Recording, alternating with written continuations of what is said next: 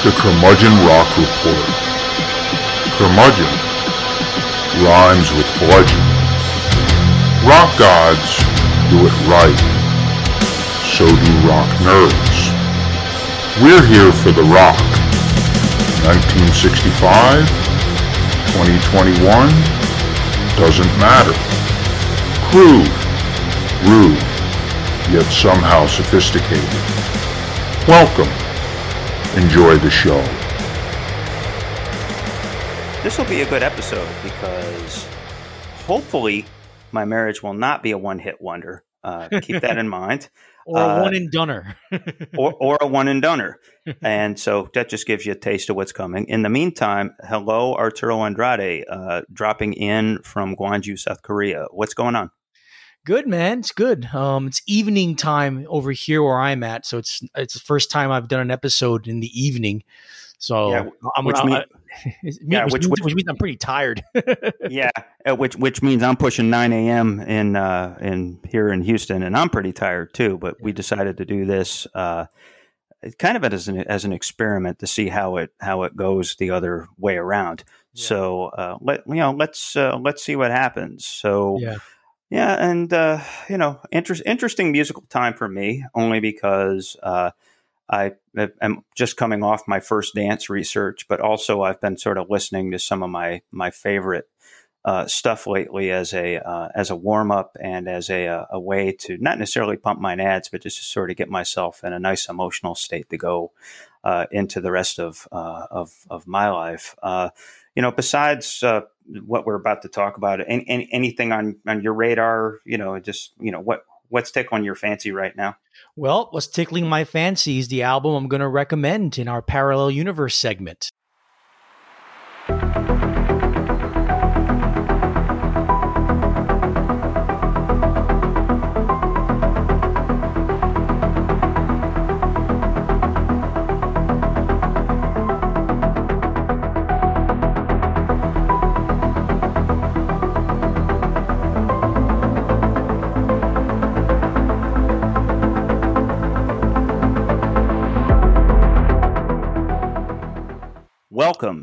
To the parallel universe. No, it's not a not it's not a Star Trek concept.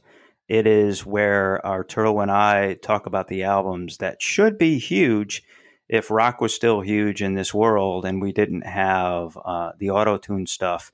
And we live in a world where e- where even the country music is electrified and has no chord changes. Uh, it's a, it's a little bit scary.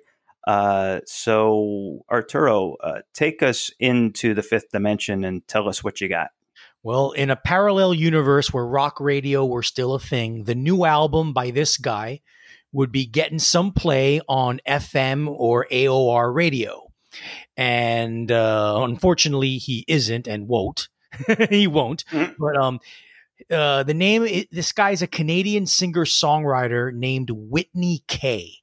Uh, he's been around for a while, and uh, his latest album, it's called Two Years, uh, comes highly recommended from my usual music Bible, Mojo Magazine, and it is indeed very good. The music is essentially really very raw, almost lo fi in its sound quality. And it takes on classic Americana music forms such as electric blues, folk, and country. Now, while thousands of artists have tackled these music forms in the past, what makes Whitney K's attempt a bit more distinct than others is, yes, of course, the down home rawness, but also his subversion of the classic folk and country tropes with his smart, wry, dry humor lyrics and his slightly detached sing speak approach to vocals full of attitude and brashness. What comes across is something akin to Lou Reed doing an American roots music album, if you can imagine that. Um, the Reed comparison is especially apt in, stand, in standout track This Pipe toward the end of the record, which employs a droning violin, much in the same way John Cale did with his viola on the first Velvet Underground album. And with a slightly plucked country strum on his acoustic guitar, Whitney employs a very distinctly Reed esque whine to his voice, as he tackles the traditional "Oh, woe is me" country lament with lyrics that express express the futility of life, how there's nothing to live for, and that the only thing to look forward to is waking up in the morning and smoking crack. Hmm. hence, the, hence the name of the song, This Pipe. Although it could be crystal meth. I'm not really quite sure what the drug is, but it is a drug he's alluding to. Um, the overt reference to drug use, um, a trope of rock music that Lou Reed basically pioneered, shows up again in a track called Mirror the Party, number 165, where he asks his lover, Who do you love? Mirror the Party. You know, the implication, of course, is questioning whether she wants to be at the party with him or does she just want to be at the party and do drugs? And cocaine is referenced earlier in the track.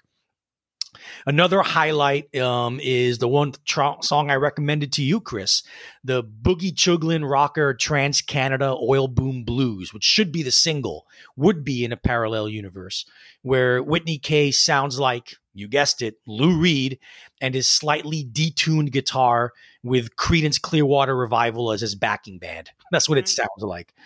Um, this, so far, is my favorite rock album of the year. So uh, I get the assignment of one of the more uh, interesting bands in the world, and uh, you know, like a lot of uh, things lately, Arturo turned me onto this band, uh, and I've kind of followed them since. Uh, King Gizzard and the Lizard Wizard. you know, it's it's it's it's a real shame. It's a real shame that you know one of the real shames of COVID is that King Gizzard were starting to break through. Um, Mhm. Maybe not quite mainstream, but they were breaking through to a much bigger audience. King Gizzard and the Lizard Wizard, like uh, before COVID, they had lined up tour dates to play Red Rocks, yeah, and Yeah, they it- sold it out.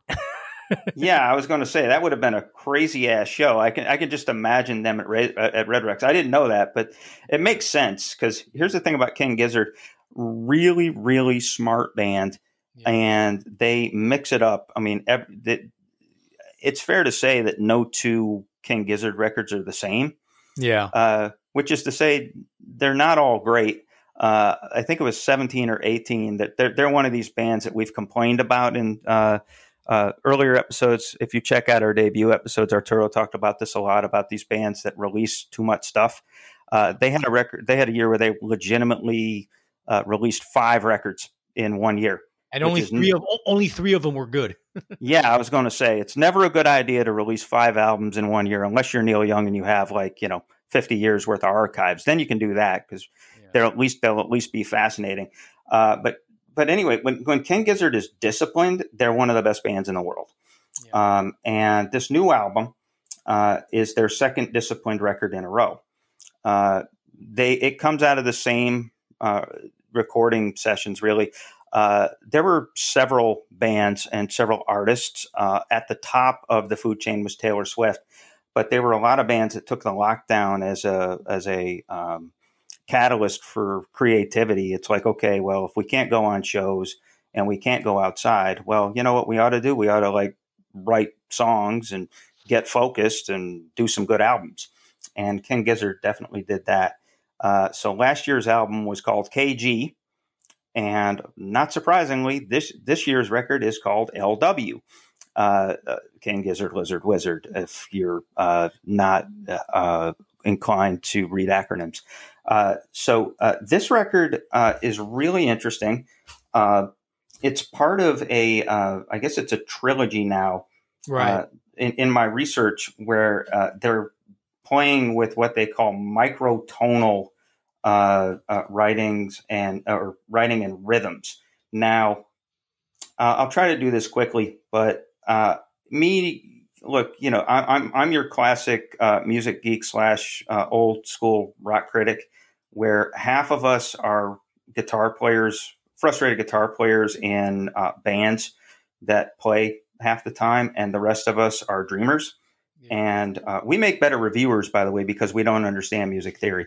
Uh, and so we're, you know, so we're very dreamy. But A lot of I- musicians don't understand music theory.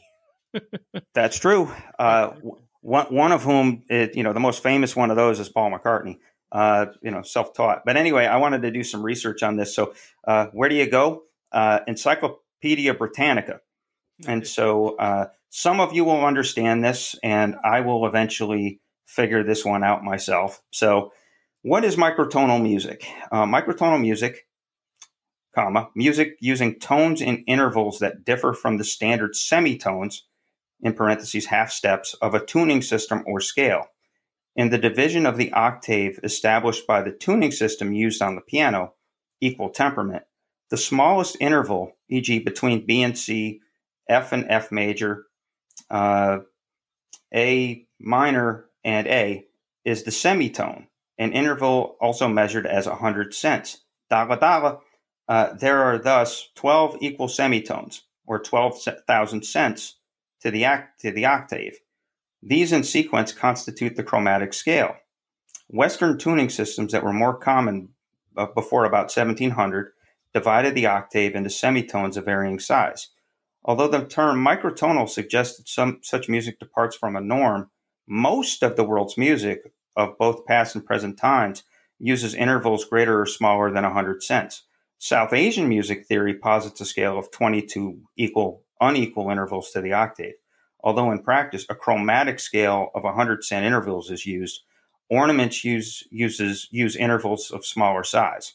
In Indonesian music, interval of many sizes appear, including those of a slendro scale, which sometimes divides an octave into five equal intervals of roughly 240 cents each. Essential in Middle Eastern music are intervals of 150 cents or three quarter tones and 250 cents, five quarter tones, along with half and whole tones, 100 and 200 cents. Some 20th century Middle Eastern theory builds intervals from combinations in ancient Greek theory as comma, 24 cents, and limma, 90 cents. Now, the email is curmudgeonrock at gmail.com. I want, I, I want all of you Berklee music types that uh, listen to this podcast to write us and interpret that uh, so that we better understand it. Basically, I can, I, I can put it in layman terms. Basically, what they did, because I'm a big fan of this band, what they did is that they got their guitars and they tuned them to, or uh, in some cases, they, they, they modified their guitars for microtonal tuning and they tuned them so they can sound like a baglama. A baglama is a traditional Turkish stringed instrument. And Turkish music, because of where it is in its location geographically in the Mediterranean, almost in the Middle East, um, their folk music is very close to Middle Eastern folk music. So a lot of the guitar tones and the guitar playing and the melodies that come up on this album, LW, the previous one, KG, and of course the first microtonal album they did, 2017's brilliantly named Flying Microtonal Banana. Of their those instruments are tuned to sound like a baglama, so it has a very strong Middle Eastern tone. And that's yes. basically what King Gizzard is going for on this record. It's basically slightly psychedelic progressive rock or art rock with a very strong Middle Eastern tone sound. And and yes, uh, Arturo uh, said it smartly, but that's where I was going next. Yeah. That um, this probably explains the Middle Eastern and Turkish Turkish influences on some of the rhythms uh, here. Uh, this is a fascinating record because there is that uh, that Eastern slant and that sort of uh, exoticism of, like he said, that sort of uh, uh, you know, the the record, the guitars toned for for Turkey. It, and it, it's actually kind of interesting that a couple of these uh, their time signatures they get into five four and seven eighths quite a bit. Yeah, yeah. Um, and uh, it reminded me a little bit, not quite as wacky, but uh, reminded me a little bit of System of a Down actually yeah, in a couple of spots. Sure, but, sure. But to talk about this record specifically, it's really interesting because you do get those exotic, almost Eastern rhythms, but there's a there's a plaintive psychedelia that that harkens back to uh, um, I would say more early 70s and maybe some San Francisco. Uh, there's a, f- a few points where they have vocal harmonies that, uh, no joke, remind me of The Association, which is one of the most grossly underrated bands of all time. Uh, so, you know, here and then they they also uh, one of their big themes. They have two, basically two themes. It's um, the uh, darkness of the soul and the battle internally, but they also do a lot of ecology. Yeah. And so, uh, getting into some of the highlights, uh, there's the album opener uh, called "If Not When Then," uh, which uh, the it's basically there's two parts. There's a the interesting thing is it starts off with this electric piano falsetto R&B opener, which is you know in, in some ways is almost closer to Jamiroquai than Metallica, which I know is an influence on this band. Uh, and then it turns into kind of a reggae inspired jam. Uh, with it has this really crisp toned lead uh, playing, uh, which in a way structurally it reminded me of of the Dead's mid '70s period. Uh, so in some ways it can be looked at as a party tune, but because of that um, sort of lyrical uh, haze, you don't really get a sense of uh, the bleak, the bleakness uh, of the lyrics, Yeah. which which really you know kind of hooking off to their last record with stuff like Planet B.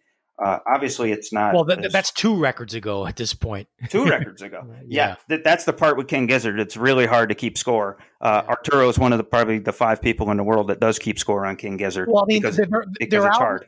their album from 2019, Infest the Rat's Nest, that is kind of like their breakthrough crossover album Sure. because it is so unique in their catalog. It's nothing like what you're describing now. no, it's not. It- the it's a thrash metal record, straight yes. up. Yeah, And- and and, uh, it's unapologetically influenced by early Metallica. It's very And, and Motorhead. yeah, and Motorhead, but it's Yeah. very like it's very kill 'em all. It's and it's very in some parts even ride the lightning. Yeah, But, uh, and, and, and, and the lyrics in that album are very, it's very much a concept album about like how you know uh, pl- uh, climate change is destroying the Earth, and like Yes. everybody's trying to get on spaceships and leave the Earth and find another planet. yeah, and, and, and that kind of carries over here Yeah. uh, to you know at the beginning of this record, you think it's going to be another uh, ecological concept record because it starts off, if not now, then when? When the forest's nearly gone, when the holes in the ozone, when the bees are gone, if not now, then when? When the ocean's coming up, when the rain just won't stop, when the fire's burning, if not now, uh, Yeah. then when? Uh, other other highlights here, um, they've got. Um, They've got Pleura, which again has that sort of stage whispery harmony thing that goes back to San Francisco. Uh, you've got um, Static Electricity, which has this sort of dramatic uh, acoustic opener, you know, from like sort of, it's almost like Jethro Tull or even early Metallica, where they dabbled with that. And then it comes into this sort of poppy thing where with drum fills that Ringo would be proud of. Uh, then obviously you get a song called East West Link, which you know is self-explanatory, which has the the Middle Eastern vibes. And then I think the best song on it um, lyrically is definitely Ataraxia. Uh, ataraxia is actually a real word. It's not phony baloney prog rock shit. Uh, it's um, basically ataraxia is a tra- it's a Greek concept that is tranquility. It's uh, sort of non despair, uh, and it's all about you know they're basically down in the dumps. It's almost like Psalm forty two in the Bible. Oh, I'm downcast and I'm looking for tranquility. Um, so who knows? I mean, this is a band. I wouldn't be surprised if that actually is an influence because uh, they are uh, of these kind of bands. Um, of the young bands, they are by far the most intellectual uh, of these bands, Oh yeah, and so which makes them really fascinating. So Arturo, yes. uh, we we kind of said it. Uh, one and done. Uh, what do we mean by one and done? And we're not talking about Kevin Durant. One, one and done. What do we mean? It's one and doners. Basically, the concept is that there seems to be a certain niche of bands slash artists, in this episode's case, bands, who had amazing debut albums that were either commercially successful or critically successful or both, who then proceeded to have a lackluster career from their second album onward. These are bands who either either never fully realized the potential of their first album or never did anything nearly as good as their first album or flat out fell off a cliff and sucked after their incredible debut. So we're going to do a countdown. Um, of course, I'll take the lead in half of them. Chris will take the lead in the other half. And we're going to list these bands and give our takes on these one and done bands. Great debut albums and just disappointment afterward. Yeah, and uh, here, here's my take, and, and we'll we'll have a few uh, dialectics in this. Uh, the disappointment of following some of these records does not necessarily equal bad records. Uh, right. Right. Yeah, that's and true. so that's true. Yeah, and basically we're going by a general critical consensus. Yeah, that, yeah, of, that's true. Yeah. yeah. that's true. I mean, uh, I think uh, in some ways, uh, well, you know, if, if you count them, I'm pretty sure that almost all of these uh, albums showed up in. Uh, uh, well, two things. I think they're all in the, the, the top 500 just put out or updated by Rolling Stone. Mm-hmm. And uh, top 500 best debut albums ever. Is that what it is? No, no, no. It's the top 500 of all time. Oh, I, th- I think all 10 of them are in it. No, they're uh, not. No, no, no, no, no. I, okay, I, they're not. I can tell the only ones that are in it are I can tell I can count them now. I'm, I'm looking at the list. Only three of oh. these 10.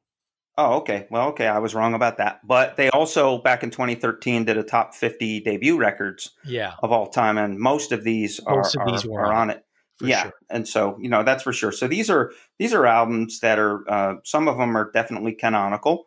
Uh, you probably revere them, and uh, in a few of these instances, there's I can think of two or three instances. Uh, some of you will vehemently disagree and again, curmudgeonrock at gmail.com. We're also Twitter, curmudgeon pod.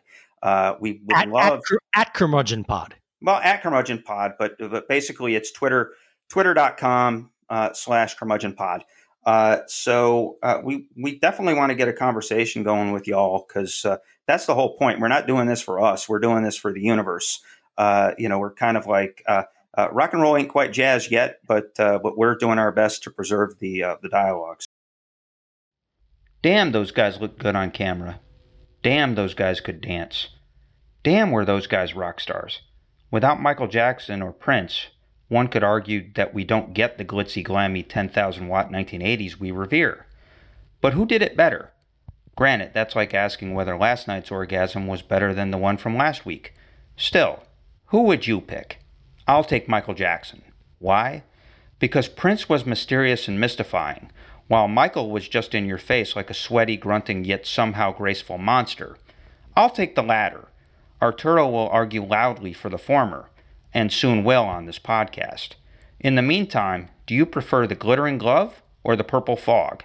Let us know at curmudgeonrock at gmail.com. So, so, as we said, we're counting down uh, the most interesting one and doners that is the people that had amazing debuts and then never got back to that, uh, either because they uh, uh, the critics gave up on them or they just plain old sucked. And so Arturo will kick off the list, and like we do, we do a, uh, a countdown format. So, what do you have for number ten there, sir? Number ten on the list is the Fiery Furnaces. Now, this is a band that hasn't put out an album in a little over a decade, and they were going to reunite for the Pitchfork Festival in 2020, but then the coronavirus hit the world and the entire touring industry got put on hold, as we spoke about two podcasts ago, right? Now, this band, these guys aren't, uh, well, brother and sister, they aren't widely popular, but they are critic critical darlings. And they have a bit of a cult following, and anyone who's a music geek knows who they are. Uh, Eleanor and Matthew Friedberger are a brother sister duo, a real one, not a fake one like the White Stripes, uh, from a suburb of Chicago, but they formed the band in Brooklyn, New York in 2000. Their debut album from 2003, uh, called Gallowsbird's Bark, is one of the most singular, original, and visionary rock albums of the 2000s with a lot of rock music of the 21st century, it's it's it's a very easy it's very easy to play a game of spot the influences with it. Uh, with many albums in, in, the in the 21st century, but it's very hard to do so with the Furnaces' first album, which can be generally classified as progressive indie pop.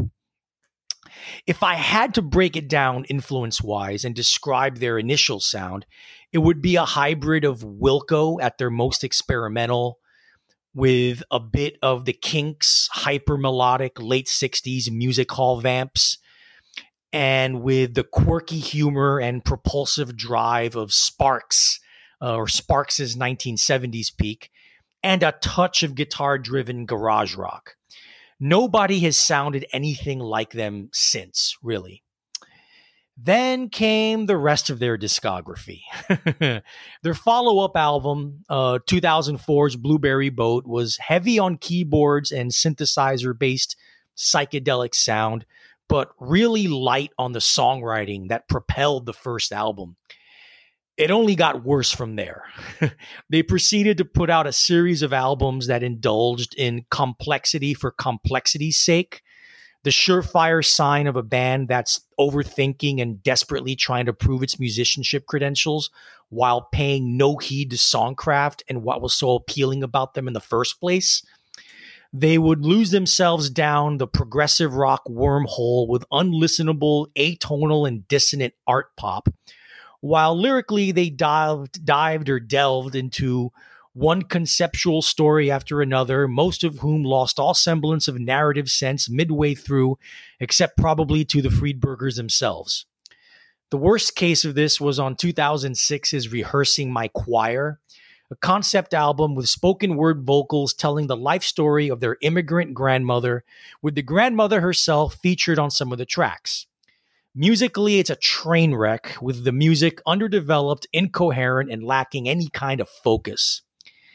The irony of it all is that their last album they did before their hiatus, uh, 2009's I'm Going Away, is a splendid piece of sunshine pop.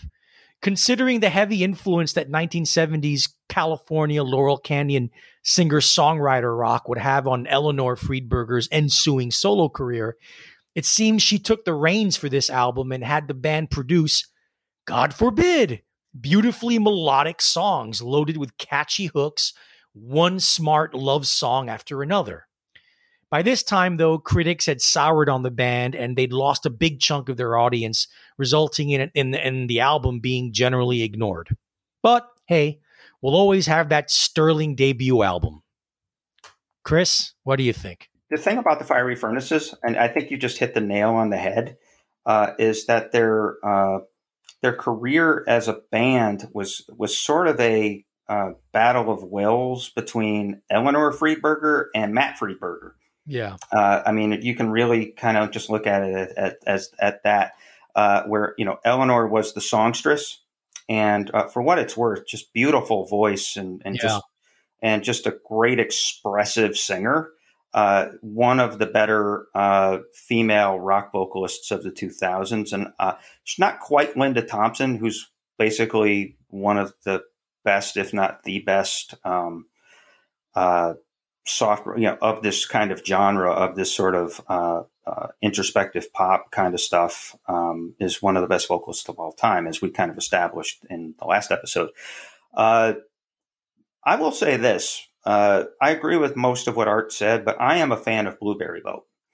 Uh, Blue, Blueberry Boat, I, I, you know, it's the kind of album I kind of like because it's I like these adventurous uh, albums uh, sometimes that nece- aren't necessarily uh, your orthodox song cycles, and so uh, from an objective point of view, you can never really say that it's a great collection of songs or a great um, like this, you know, sterling uh, mastered and sequenced record. Uh, but kind of like Anthem of the Sun by the Dead, it's you have to if you look at the album in terms of its pieces, uh, it's fantastic, and so it you get these. Uh, the song Blueberry Boat, which has this sort of like sort of woozy, uh, sort of purposefully woozy uh, uh, dark, uh, almost blues type of thing, but with a great vocal by Eleanor Friedberger. But then the record it kind of veers in between this kind of kick-ass uh, uh, jamming by Matt Friedberger, who is a very gifted guitarist, um, and you mix in some sea shanty stuff. Yeah, and then once in a while, you just get these stunning, out of nowhere, beautiful uh, Eleanor Friedberger melodic uh, singing with actually kind of uh, romantic or uh, contemplative or uh, uh, profound lyrics. Uh, so I actually do like Blueberry Boat uh, because uh, it's one of those albums that borders on pretension but isn't pretentious. Now, from there, they got pretentious. Yeah, yeah. totally. un- un- until the end of the road. And again, like like you said, you know, Eleanor Friedberger is is the singer and probably the the songwriter type, whereas Matt's the one that's more likely to, you know, let's let's push the envelope. And so it makes for a good dialectic. Um, thing is they, they reach that perfect balance with Gallowsbird's Bark which has that perfect balance of like really really really uh, a strong um um set and and and and and structured songs but with an, a really strong experimental bent at the same time they had Oh, yeah. that balance with the Gallowsbird's Bark and they lost the balance and with the last album they did i'm going away uh it went to the other extreme with Eleanor Friedberger dominating the record, but that sounds much better. All right, Chris, the next band, um, an album that you and I both loved at the same time when we were both living in New York City in 2002. yes, and this is the self-titled uh, debut by the Coral. Uh, and the Coral was an interesting band. The first time we heard this album, we both laughed. uh, because it's uh, basically they were like 20, 21 year old kids, but their whole thing was uh, they clearly grew up on nuggets. you know, the and, nugget and, and, and their parents' record collection. and their parents' record collection, you know, but but but definitely nuggets. And so it's like this garage rock, like mixed with uh, you know, the sort of the Hollies, uh, the zombies, uh, you know, that kind of like almost the swinging pop with, the B three Hammond kind of thing.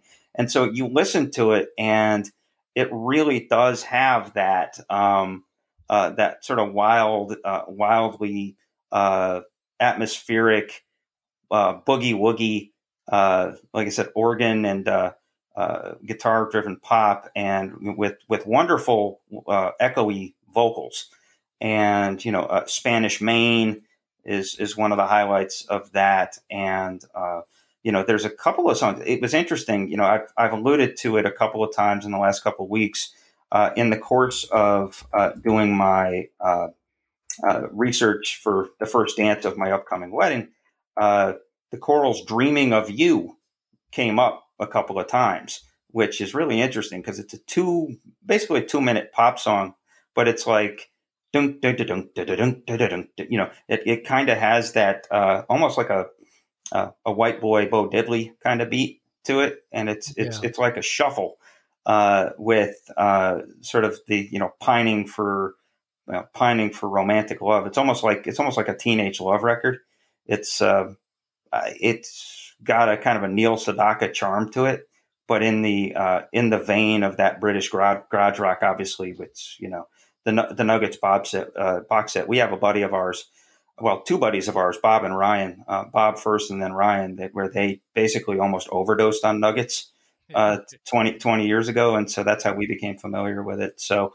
Uh, Reverend, and then of course they went downhill from there. Uh, they did uh, a record uh, their next record where they tried to do the the really kind of dark psychedelic uh, weird stuff um, that wasn't as dreamy or wasn't as poppy or didn't have that thing and it was just like meh it was it was a meh record and, And, then they just didn't, they just didn't have the songs. The songs Yeah, weren't there. yeah and and it, yeah and again and that's kind of what i'm getting at is that there was a lot of that psychedelic slop you know on, on the top the top end is preserved but the slop has gone in, into the dustbin and they brought back the slop and then of course it didn't work and then they fell off the face of the earth i don't even know what the hell they're doing now uh, they have they still have a very small cult following in the UK, but no. Oh yeah, I mean, I and like I've been at a couple of bars in Houston where uh, I've heard uh, a couple of their songs. I mean, I've heard uh, "I Remember When,"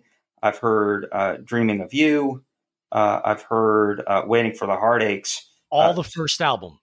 yeah, and well, yeah, some not all the first record, but I've heard like three or four songs that do get play at some of these. I wouldn't call them hipster bars. I guess you could call it that. It's like these these uh, cool bars for millennials that you know have the the giant uh, uh, Connect Four games in the back. Really excited about this band. They were great. Uh, and, the th- and the thing also is like I, I in 2002 02 03 but 02 really i mean garage the, the garage rock revival was big you know the white stripes and the strokes you know had hit big.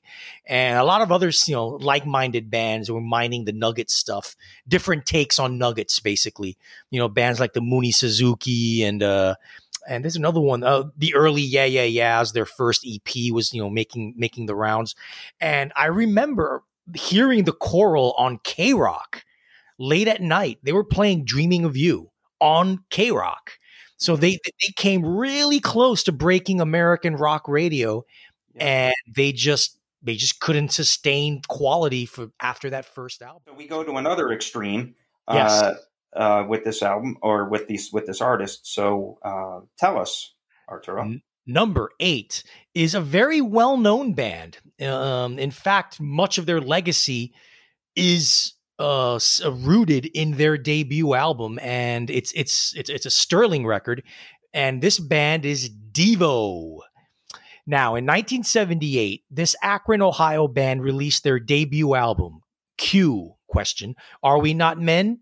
And A answer: We are Devo. That's the name of the album but it is one of the landmark records of the post punk new wave era. Basically, they created a singular original brand of angular funk and weirdo pop that really had no precedent. You cannot play Spot the Influence with Devo. The closest you can get, I guess, would be Captain Beefheart. That's the and, and that's still a, a reach. Hmm. Their their, their kitsch kitschy science fiction based stage shows and surrealist humor stood out in a major way from the typical leather and spit punk rock bands of the time. Lyrically, their continual theme of the dumbing down of society and its tendency to cannibalize and destroy itself in various ways was prescient and is just as valid now as it was back then. Their lyrics had a bitterness and edge that many of the new wave and synth pop groups that followed in their wake simply lacked.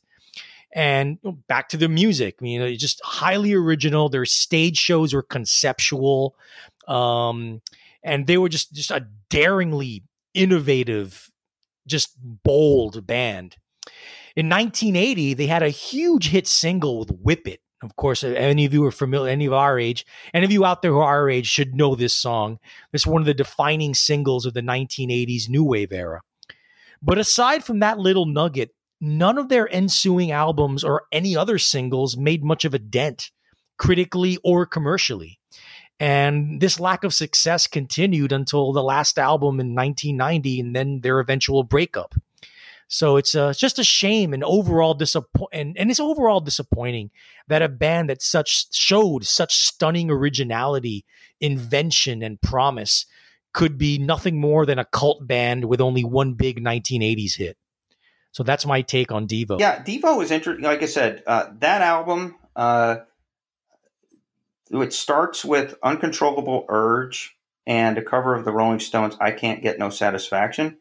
It's that's one of the great one-two openings of any album uh, ever made. Because it, it what it does is it introduces Devo's whole concept, which is that sort of uh, suburban irony mixed with this idea of what if you remove the humanness uh, and the the emotion uh, and the uh, the pathos of a lot of this stuff and and and strip it strip it down and in a, in a way it, it, it almost makes it kind of goofy. Uh, or not goofy but it's it's satire. And like what they do with the with the satisfaction cover which is just this very uh, mechanical robotic sort of uh, detached version of you know it's it's kind of it, it's interesting because to me the the sex fiend uh, uh, under underpinnings of that song are much more uh, apparent in the Devo version than the rock, the Rolling Stones version because the Rolling Stones version is so danceable and yeah and and so earnest in some ways you almost think it's a love song. No, it's about Mick Jagger wanting to uh, uh, find a woman and uh, unload, uh, like literally, you know, uh, you know, because he's he's so tense. But And in, in Devo's hands, basically, it's someone who is unable of showing emotion that is basically a human robot and just wants satisfaction and doesn't know how to get it. yeah, yeah, exactly. Or it doesn't understand the emotional, the human emotional, sexual, the psychosexual part of it. You know, and it's it's this, like I said, it's this detached ambition. Uh, so yeah, it's brilliant. Uh, I have to disagree a little bit. Freedom of choice has its fans in, in rock criticdom. Uh, I know it did well in Pazz and Jop uh, circles that, that year it came out. I think it was 1980. Um, Does it have Whip It on it? Because Whip It came out in 80. No, Whip It was uh, Whip It was the album after it. Um, oh, okay. So that's that's 79. You're thinking yeah, 70. Yeah. So Whip It Whip It was on the third record. But uh, Freedom of Choice, I mean, the the title track is great, and it's one of those that has a few great covers of it out there, um, and it's you know a little bit less uh, less conceptual, uh, but still has that you know that kind of you know their own uh, Mark Mothersbaugh's uh, uh, sort of singular beat, and that that that sort of you know that sort of uh, like little quirky chug that he had. So. I don't know. I mean, you can't call him two and done because again, freedom of choice wasn't, you know, as revered or as popular and then obviously they had their Whip It moment, which without MTV they wouldn't have had because uh, uh, great video, and you know they had the shtick with the with the the way out hats. If you're a, a, fan of the Flintstones, you'll know what I'm talking about. Maybe call them call them one and a quarter in Dunner. Yeah, basically. Uh, yeah, one and an eight. All right, Chris. Now we go on to number seven in, in the in the one and Dunners, and we're going back to the UK for this one. Yep. Yes, we are. Uh, this is a really interesting band, and uh, they broke out in uh, 2000, the end of 2004, beginning of uh, 2005. Yeah. And uh, they were kind of a unique uh, band in the sense that they they had kind of an original punk rumble kind of rhythm and writing style and they had a really uh, engaging uh, engaging singer uh, who uh, uh, remind me uh, o- Okereke. Kele Okereke, yes. Yeah, Nigerian um, origin, but British band.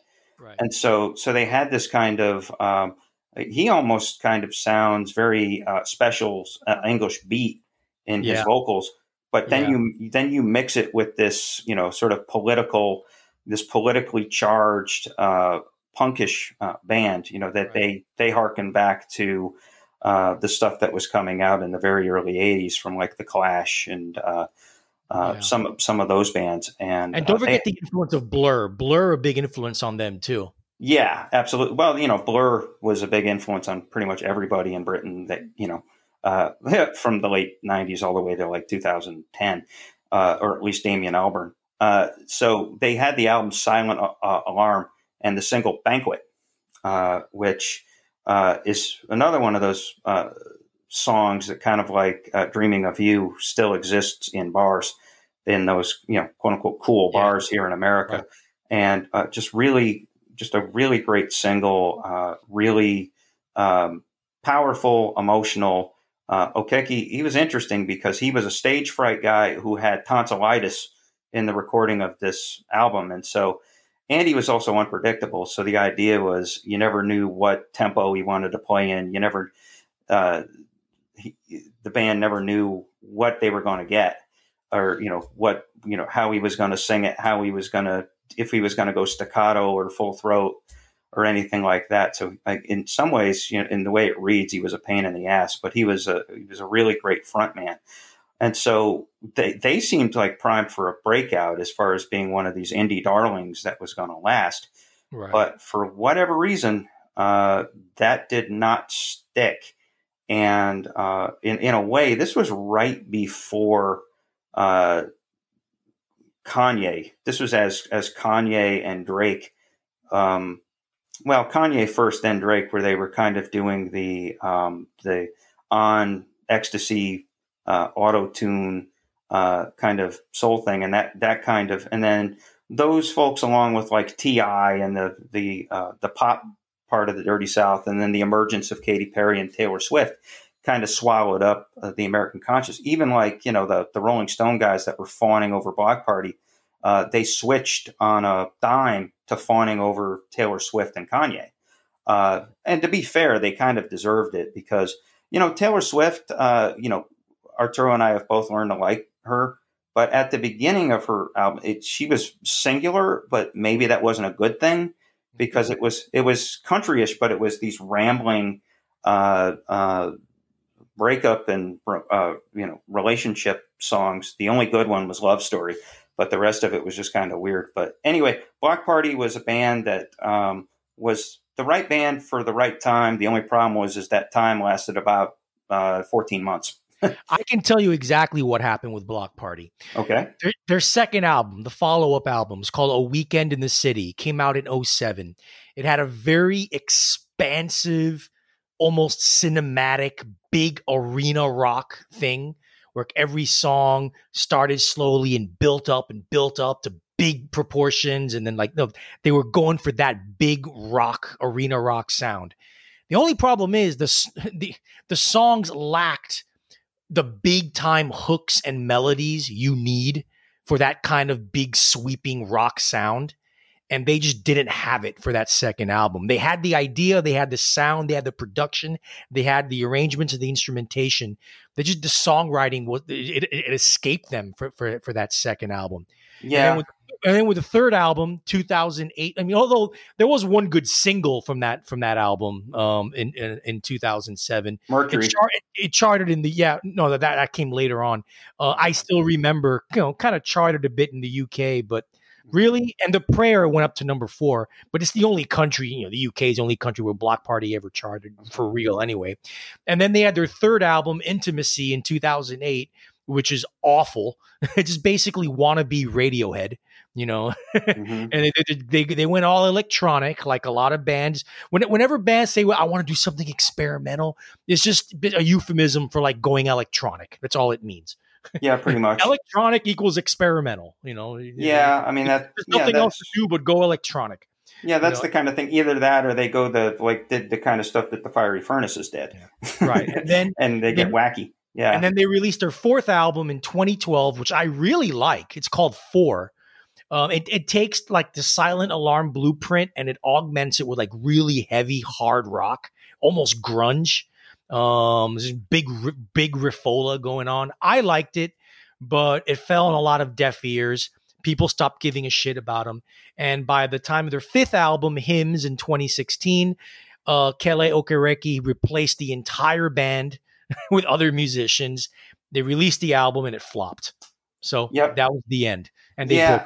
I mean, ultimately, the story of, of, of them, it was twofold. It was uh, one, uh, they uh, you know they kind of became obsolete uh, through no fault of their own, but also you know uh, Okereke was was such an eccentric that he uh, they abandoned the beat really of, of, Silent Alarm. I mean, the thing about Silent Alarm is it has this really sharp, uh, kind of you know really um, motivated, driven uh, almost like a jackhammer type of beat that goes on through the through the record, and uh, which makes it really compelling, really original. And then, like I said, that guy was a uh, an unconventionally great singer. But but again, you know, like uh, kind of like you know the uh, the Ian Andersons and uh, Kim Simmonds and you know those bands of the early '70s. He you know he's one of these fire the band replace them all with new guys, and then you know he's probably playing like county fairs in England. you know, I mean, you know, they became a county fair band uh, because of that, and uh, yeah, it, it so it's always going to be the one guy's band, and you know, at, at, the high end, you got Mick Fleetwood, who you know, so long as he's alive, there will always be a Fleetwood Mac. Well, him and John McVie have always been together. McVie never. Yeah, I know, but but Fleetwood calls the shots. You know, McVie McVie is like Fleetwood's buddy, but uh, but Mick Fleetwood calls the shots, and so you know that's the same thing with this band, and so. Uh, it's too bad because I was really excited about them uh, I, I, really thought they were going to be like not just stars but superstars, and they yes, never got there. Silent Alarm was such a is such a great record that makes you think these guys are going to be huge, and yeah. they just didn't do it. Yeah. No, the interesting thing, one one more point uh, before we move on, is that this album dropped around the same time as a-ha, uh, Shake, uh, Heartbreak, right. by uh, by Kings of Leon, and so there was a sort of speculation about which one of those bands because they, you know, those those are both really strong records um, and compelling records, and so there was this kind of like uh, you saw them, and, and you, I think you kind of thought thought, oh, okay, so this is the new wave of really interesting quote unquote alternative rock bands, and of course, you know, Bloc Party falls off the uh, the earth, and uh, Kings of Leon. Uh, they finally figured out that all four of them were in the same band, and then got boring, but they got huge. So exactly. Yeah. So what are you going to do? Okay. Right. So, so uh, next, uh, so uh, one of the it, well, it's interesting. Is this band a one album wonder or a one hit wonder? Uh, well, Arturo? I mean, they're known by some. This is the number six one and Dunner band. They're known by some as a one hit wonder, but their first album is incredible. And I'm talking about Violent Femmes. Uh, their album uh, is one of the defining alternative slash college rock albums of the 1980s. Uh, they came out of Milwaukee, Wisconsin. They were, and this minimalist trio, they were pioneers of what could be vaguely called punk folk. Hmm. Okay. They basically took the standard folk setup, acoustic guitar, stand up bass, and stripped down drums, and injected the music with punk attitude and fast tempos with lyrics that traded in the classic rock and roll themes of anger, sexual frustration, alienation, and, so, and societal contempt. If 1976 was the ground zero for punk rock, 1983 was the ground zero for alternative and indie rock, especially in the US. Uh, the Femmes were a big part of that, uh, as their self titled debut was an instant classic that garnered heavy airplay on college radio and other radio stations that specialized in underground rock. Um, the two big singles from this were Added Up and Blister in the Sun, which will forever be uh, sing along staples of that era, with the latter, especially the song you're referring, referring to, Chris, transcending the all time great status with its inclusion in many movie soundtracks throughout the years and that's about it. they, released, they, released, several albums throughout the 1980s and 1990s, never really capitalizing or sufficiently expanding on their classic sound. A little more electric guitar here, a little more of a gospel feel there, but they never really did anything that captured the critical or commercial zeitgeist of that seminal first album. Um, they have a solid cult following that continues to this day. Their live shows are supposedly fun and rowdy affairs that inspire sing alongs and the tradition that the best folk music inspires. But like Devo before them, that cult following is primarily based on the power of their debut album. Even if they'll even if they'll always have that cult, it's a shame they couldn't do anything to really build on that debut album and to take it to another level. So, there's violent femmes for you. Chris? Yeah, and I get the sense from the little bit of research I've done on them uh, that uh, uh, the two uh, main guys, uh, Gano uh, and what what's his face? Um, Gordon, yeah, Gordon Gano is, a, is the singer songwriter. You know, yeah, and, and, and Brian Ritchie right. were kind of the leaders of the band. And here's the thing: of that era, of those mid '80s bands uh, violent, the Violent Femmes are kind of like one of those. Uh, they're akin to a late '50s uh, pop band, or like uh, the Percy Sledges of the world, yeah. where uh, uh, Blister in the Sun will live on in perpetuity in commercials, in video games, in movies, right. on T-shirts. Because you know, again, you know, I mean, there's Violent Femmes fans just based on that. there'll be ironic concert appearances uh, you know, Gano can all, again county fair band and can do that. But uh, you know, I get a sense because uh, there's a from a Milwaukee like hyper local site in 2007. This is around the time uh, Gano sold uh, advertising rights to Blister and the Sun to Wendy's at one point. I don't know if you remember this, that it showed up in like Wendy's commercials for two years. And so Ritchie uh, gives a statement on this to this on Milwaukee.com uh, that reads as follows. It's in the Wikipedia entry, but I found it independently too. Uh, for the fans who are rightfully complaining about the Wendy's burger advertisement featuring Blister in the Sun, Gordon Gano is the publisher of the song, and Warner's is the record company. When they agree to use it, there's nothing the rest of the band can do about it because we don't own the song or the recording. That's showbiz. Therefore, when you see dubious or in this case disgusting uses of our music, you can thank the greed, insensitivity, and poor taste of Gordon Gano. It is his karma that he lost his songwriting ability many years ago, probably due to his own lack of self respect, as his willingness to prostitute our songs demonstrates. good Neither lord. Gordon, uh, slash, uh, parentheses, vegetarian, nor me, gourmet, eat garbage like Wendy's burgers. I can't endorse him because I disagree with corporate food on culinary, political, health, economic, and environmental grounds. However, I see my life's work trivialized at the hands of my business partner over and over again, although I have raised my objections numerous times. As disgusted as you are, I am more so. Uh, and uh, Good God, he really ripped into him. yeah, and then of course this was around the same time that he filed a lawsuit against Gano seeking half ownership of the music and the royalties. Uh, and uh, yeah, it, which is which is interesting because the next year they released a cover of "Crazy" by Gnarls Barkley. Uh, so somehow they managed to you know keep themselves in shtick and semi relevant. he Yeah. called them greedy, insensitive. Like, good lord. yeah, and then they covered the biggest hit of the 2000 of the 2000s. Like literally, that was the biggest hit of the 2000s. On this episode, we castigated those bands that dared to tease us with the promise of rock and roll immortality by following up brilliant debut albums with lackluster career arcs. And we aren't done crapping on bands yet. This podcast got its name from the song Curmudgeon, the excellent B side to Nirvana's excellent single Lithium. This year, we celebrate the 30th anniversary of Nirvana's Nevermind, an album whose music and legacy has only grown in stature in the ensuing years since it shook the foundations of rock music back in 1991. On the next episode, Chris and I will do a body count of all the god awful bands whose careers were thankfully either killed off or made irrelevant by Saint Kurt. It's also a chance for us to be trolls for all those people out there with crappy taste who are still fans of these loser bands.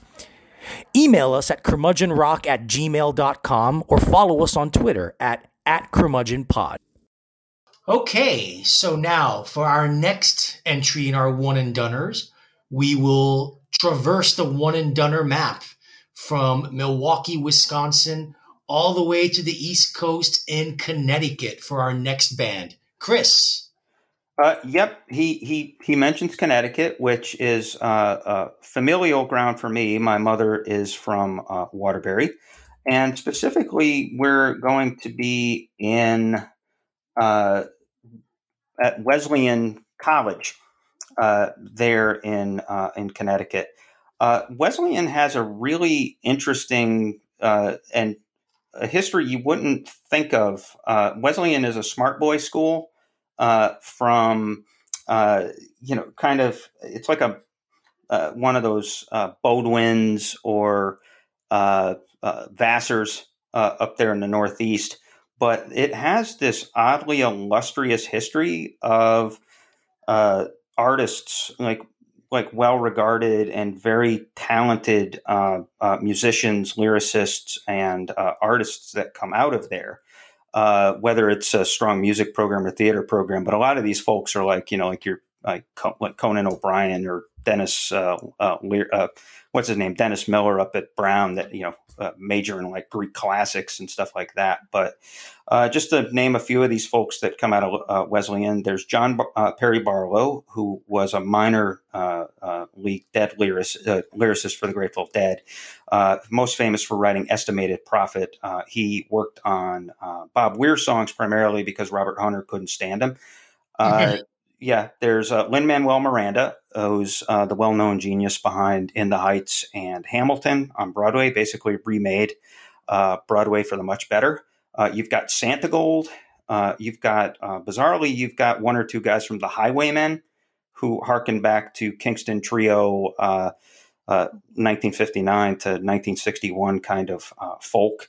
You know the, the the tweed sweater set, and then you've got Das Racist, which is a really interesting uh, under uh, cooked as far as publicity uh, hip hop band. But uh, the most interesting of these bands lately has been MGMT. And we're going to talk about their album Oracular Spectacular, uh, which is, uh, you know, Arturo's heard me say it. I haven't really said it on this podcast yet, but I always refer to albums that you can call lightning in a bottle, where an artist just captures something a moment in time or they're just absolutely inspired and they they make this damn near perfect record, um, and then they just kind of never get back there. And you know, it, uh, the lightning they open the bottle, the lightning escapes, and uh, it might as well just be piss that goes back in the bottle.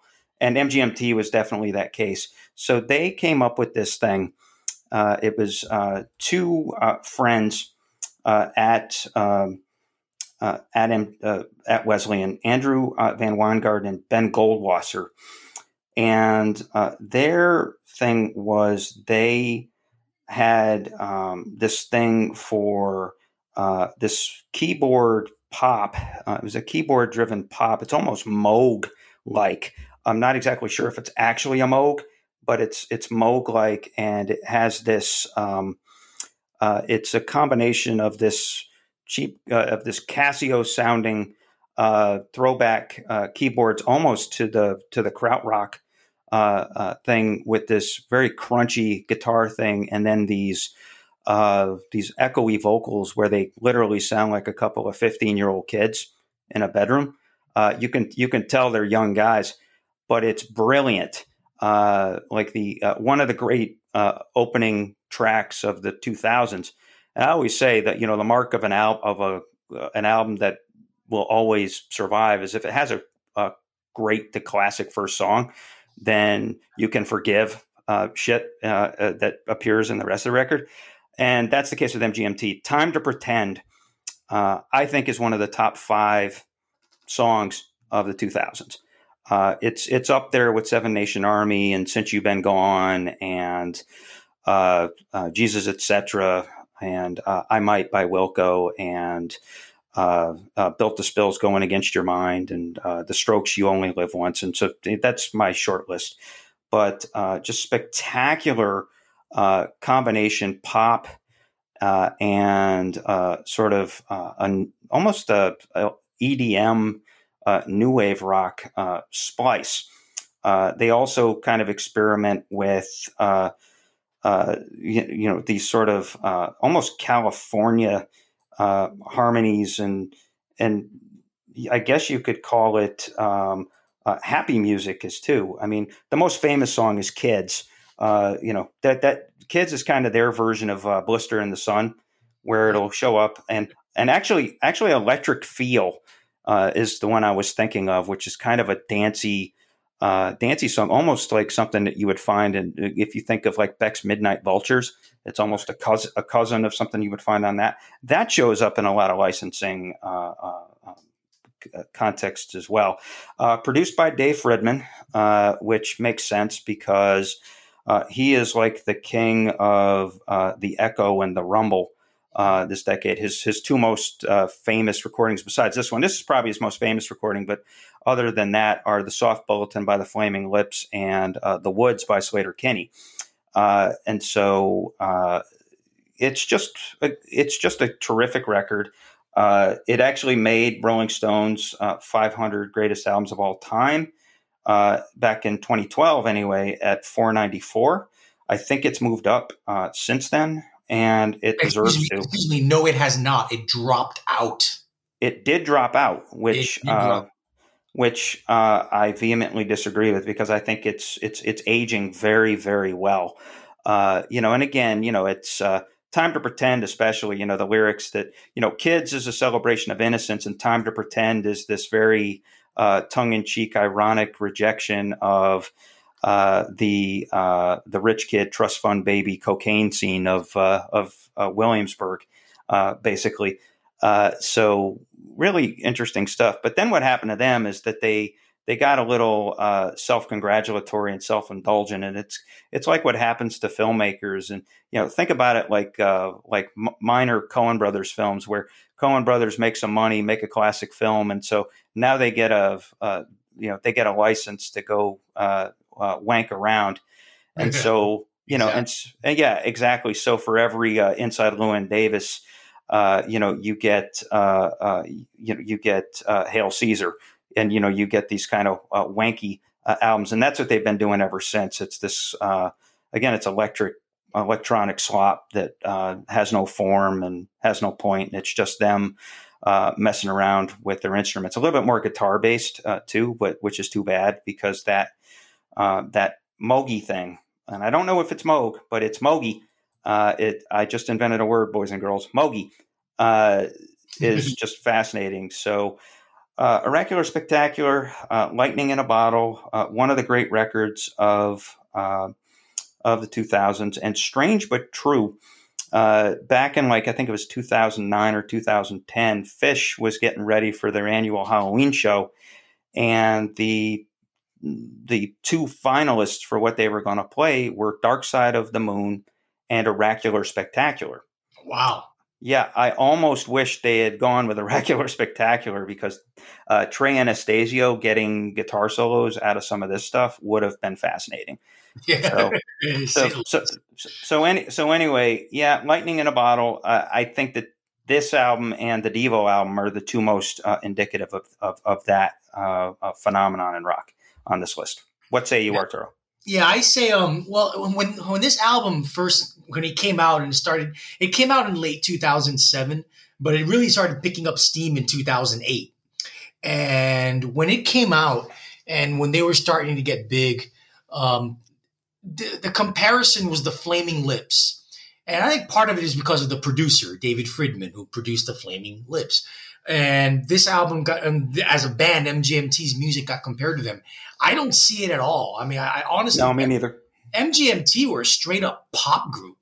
Uh, and, and Oracular Spectacular has great pop songs. And, and I think this is a common theme of this list of one and doners is bands that had great songs on their first album and they lost the songwriting ability. Uh, it, happened with the Fiery Furnaces. It happened with the Coral. It happened with Bloc Party. You know, and it's happening in here with MGMT. Their first album is everything that you said it was. Then their second album, Congratulations, Congratulations, yeah, which was an eagerly anticipated album, debuted at number two on the Billboard charts, and it dropped like a lead, like a dead weight because it just was this obnoxiously progressive and overly complex sound with like no real like songs for the listener to you know put their you know put bite their teeth into. Yeah, and like, where, where's the hits? Yeah, where are the hits? I mean, yeah, it's, it's, a good sounding record, but the music is excessively complex. And then the third album, 2013, MGMT, self-titled album, is awful. It is a dreadful piece of tuneless, formless, awful psychedelic slop where really the only good song on the album is a cover. You know, when the cover, okay, I'm sorry, I, I know it sucks to say this, but when the cover, okay, is like the only good song on the album that gets any kind of attention, you know it's a really, like, a really, really crappy record. Arturo, uh, you are in charge of number four. What do you got? We're back to the UK, and this time we're going to Scotland, and we are going to talk about the incredible debut album of Franz Ferdinand. Now, coming out of Glasgow, Scotland, this band skyrocketed out of the UK indie scene with their self titled debut album in 2004. It was a commercial and critical blockbuster, both, that positioned them to be the next great British indie rock band and the antidote to the austere arena rock of bands like Coldplay. Um, merging addictively catchy Duran Duran esque 1980s pop with the fierce angular funk of late 1970s post punk art rock, such as Gang of Four, their first album is a note for note perfect kind of it's a perfect kind of record that just kickstarted a mini wave of like-minded bands employing angular skewered rock such as Bloc Party mentioned earlier in this list, Art Brut, and early Arctic Monkeys. Uh, Take Me Out was an international hit, both in Europe and in, in the US, and belongs on any list of the best pop singles of the noughties.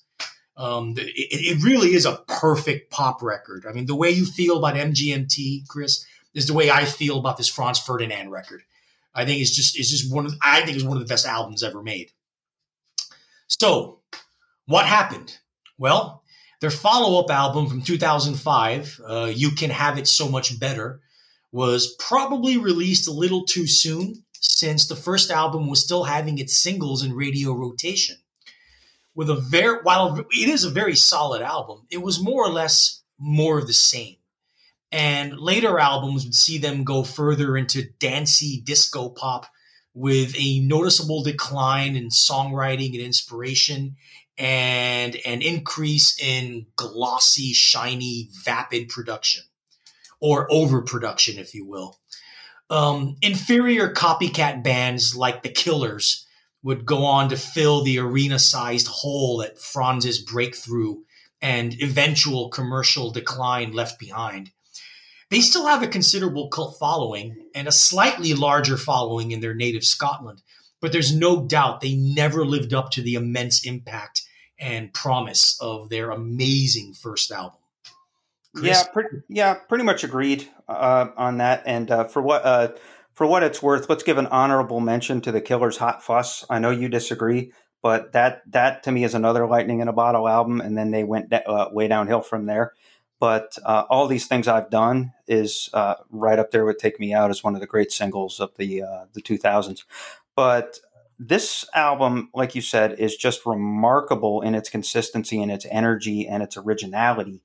Um, even though, you know, like I said, they have some forefathers, um, some obvious forefathers from the uh, the post punk scene of uh, of England in the uh, late seventies and early eighties. Uh, but "Take Me Out," I'll do you one better. I think it's one of the great rock songs of all time. Oh yeah, not, not, not, not just the two thousands, because what it does is it is it starts out and and it does this really neat trick and i almost wonder if they did it on purpose but it starts off as almost like one of those boring interpol kind yeah. of uh, kind of rumbles and uh, like they're goofing know. on them yeah it's almost like they're goofing on interpol i always wondered about that and so it's kind of this uh, you know kind of dreamy uh, like faux dreamy uh, love song type of thing and then it, it gets into this where it kind of introduces the riff and it gets this kind of slow uh, thing. And with that sort of, with that, you know, the the great thing about that song is it's not the playing; it's the air between the beats. It's this it it's the stuff that's not there. Yeah. It you know that makes it such a great song, and that you know that danceability. It's just this. Uh, it's just this remarkable, like great lead part, great beat, uh, great bridge and it's just one of the most uh, enjoyable, remarkable, uh, just energy flowing out of the speakers uh, songs uh, that you can get. And then uh, they also were great at tongue in cheek on this record too. You know, like Michael and uh, you know some of the some of the other stuff. It wasn't it was not so much satire so much as them just having fun. Yeah. they were a fun band. Now, I will say this: yeah, the quality of their albums dropped off, and their relevance surprisingly dropped off pretty quickly. Yep, but, like Party. huh? Like Bloc Party. Yeah, and, and I think they got kind of swept up in the same thing that, you know, in 04, 05, because remember, the, the biggest album of those years was American Idiot uh, by Green Day. And so, you know, they were in the right era at that time, and then they weren't within two years. Yeah. Uh, but it is worth mentioning that they had two great singles after that, one of which comes close to take me out, which is "Do You Want to?" Love uh, that. Yeah, I mean it's a, it's a great single and it has that same kind of energy, that same kind of weird uh, hipster danceability to it. And then I also like the single from the thir- 2013 record, "Right Thoughts, Right Words, Right Action." Uh, it has this almost kind of military-ish uh, uh um, kind of stomping uh, beat and, and and cadence. So uh, you know, like I said, so they they still were able to get a couple of great singles. Uh, they didn't you know, if, if they had wanted to, you know, they had the ability. They could have been like a Jethro Tull or a Stone Temple Pilots, and then just you know made like two or three sterling uh, uh, uh, singles a record, and then just put a bunch of garbage in there. But nobody cares because everybody remembers the singles. Right. Uh, but they could have been that, but they didn't even become that, which is really disappointing. Well, this one, uh, Chris, this is uh, an album that you and I, eh, well, we are transversing or traversing, I should say, the Atlantic again. We're going zigzagging back and forth across from the Atlantic coasts back to the U.S. East Coast. And this is a band that is uh, near and dear to our old school curmudgeon heart. Chris, who are they? Okay, so uh, this is Boston. yes, we actually are covering Boston on this on this podcast, and you know, yes, I, have always I've been a fan of Boston for a long time. I, I worked with you know Brian Hiatt, who's now the uh, the senior writer at Rolling Stone. Back when we worked together at a place called Sonic Net, we used to bust each other's chops about how much I liked Boston, how much he hated Boston. uh, yeah, and you know, and again, he's from uh, South Jersey, where you know they hit anything that's not you know Springsteen, Costello, or Dylan uh, down there. But hello, Brian, if you're listening. Uh, anyway, uh, so this album, you know, you've got the two guys, uh, Brad Delp, uh, you know, R.I.P. Brad Delp, and Tom Scholz, who these guys, you know, they they're in that sort of wheelhouse in the mid 70s with like Blue Oyster Cult and these these really great musicians and producers that managed to you know be pop guys that you know uh, that live in, in classic rock in perpetuity which is you know a testament to the greatness of this record that you know I'll I'll go ahead and just uh, you know read the track listing from this album and uh, you probably will know every single one of these songs.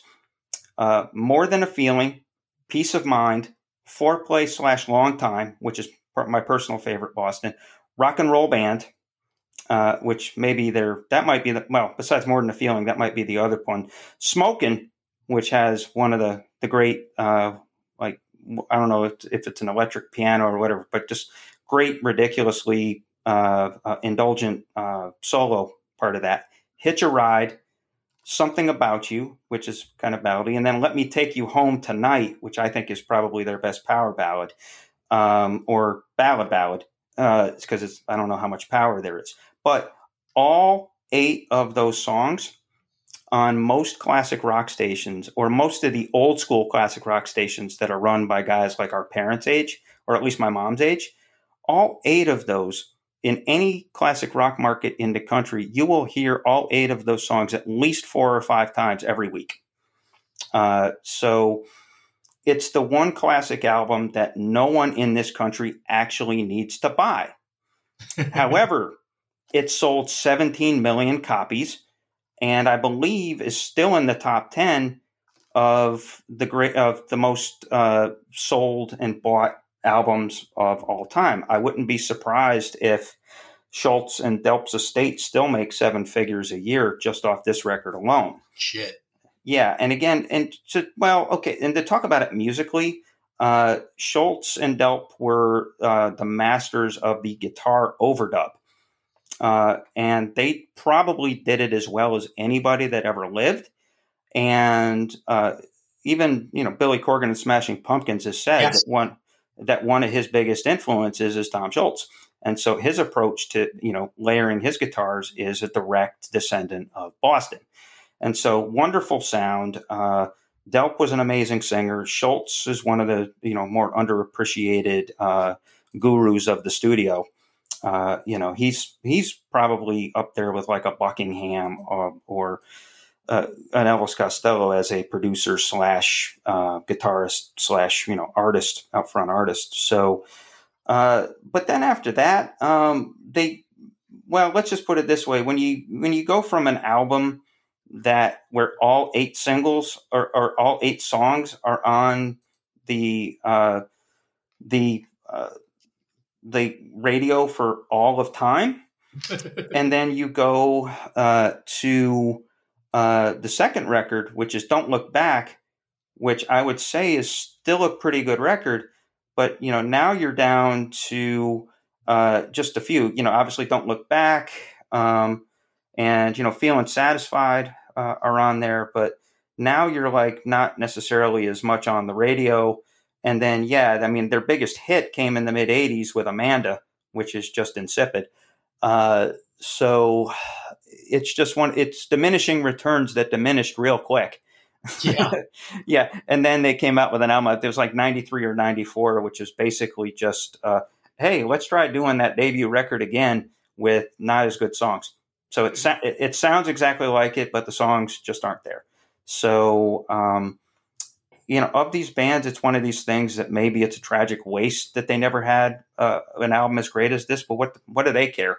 Uh, they're still making seven figures off it a year, and they're still I mean, if they want to go do county fairs, I mean, you know, Tom Tom Scholz can go get four scrubs and still make money. So uh, somehow, I don't think that they're too crestfallen.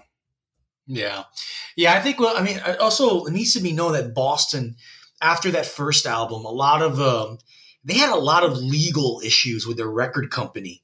Um, a lot of wranglings over royalties and and who owns what and and and uh, they, they had a lot of internal strife within the band as well because Tom Scholz was a control freak and and really tended to like dominate the band with an iron fist and you know rubbed off a lot of bad ma- band members the wrong way. There was a bit of a revolving door here and there of of band members.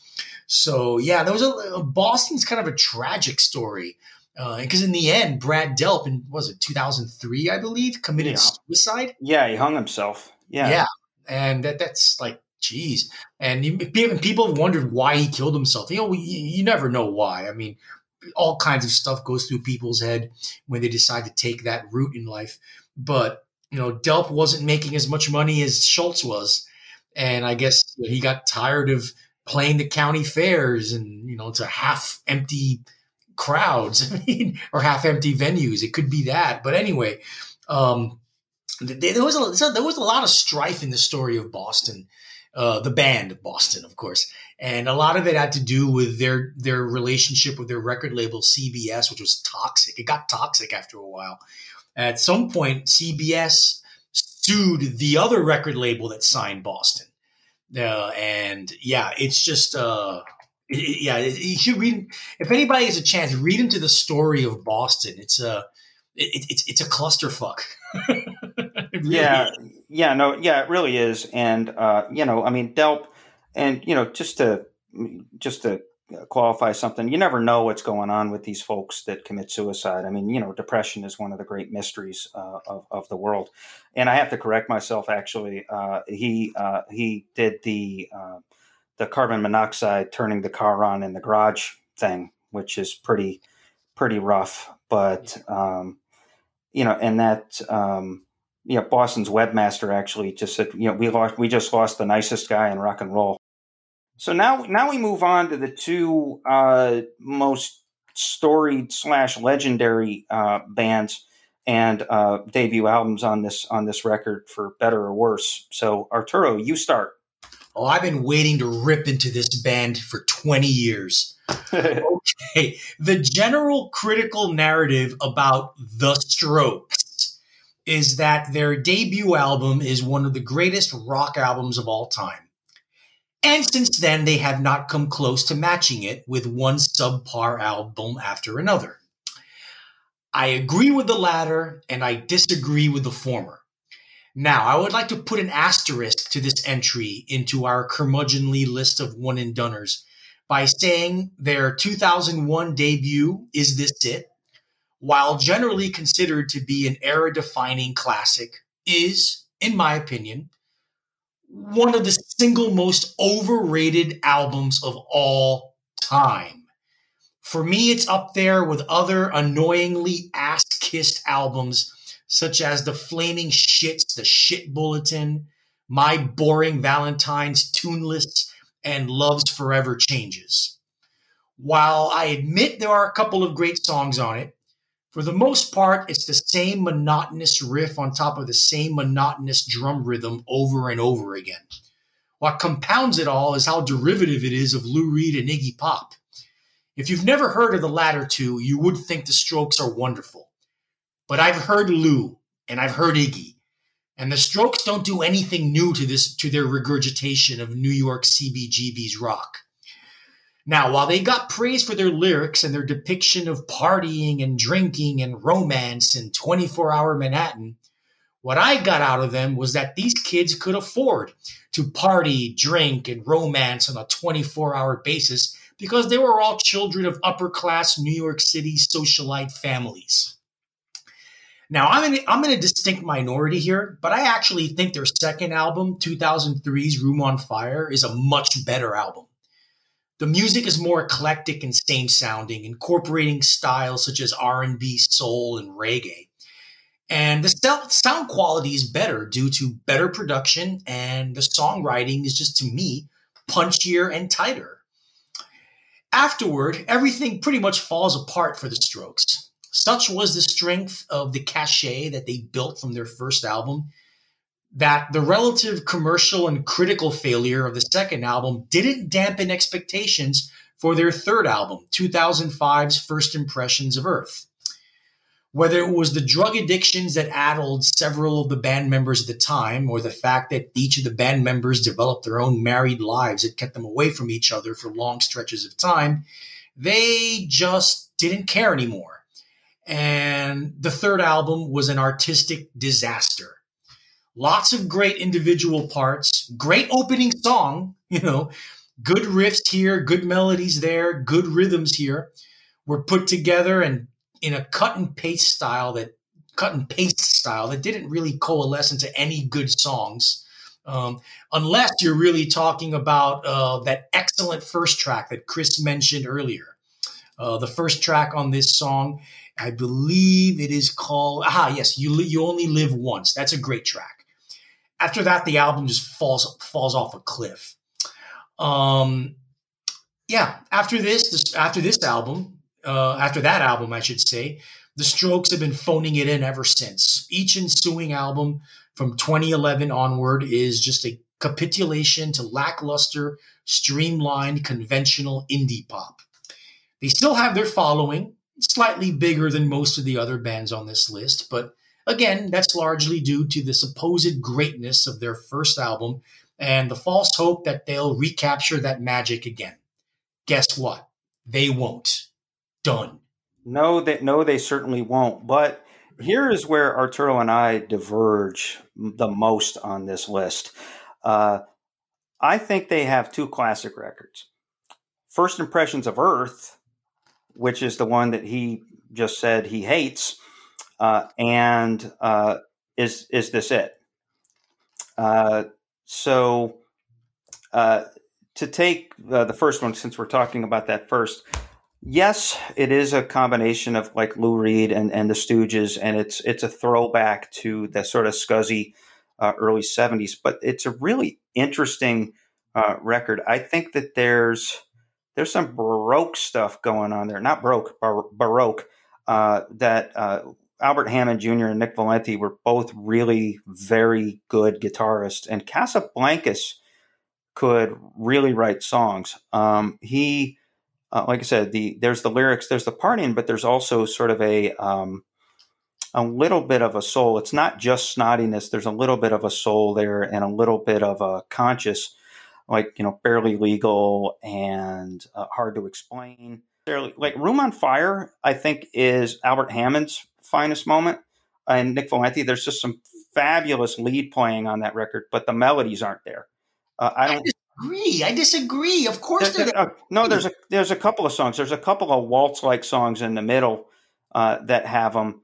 Uh, but I don't. And then you know they've got the Cars rip off. What is it? Uh, fourteen fifty one or twelve fifty one? In my opinion, is their best single. It's the perfect pop. It's a great pop song. No, it's but it, you can't. You know the the the keyboard loop is so obnoxiously up in front of the mix you can't even hear the vocals, uh, which I guess is on purpose, and yeah. it's almost it's almost a parody of the Cars.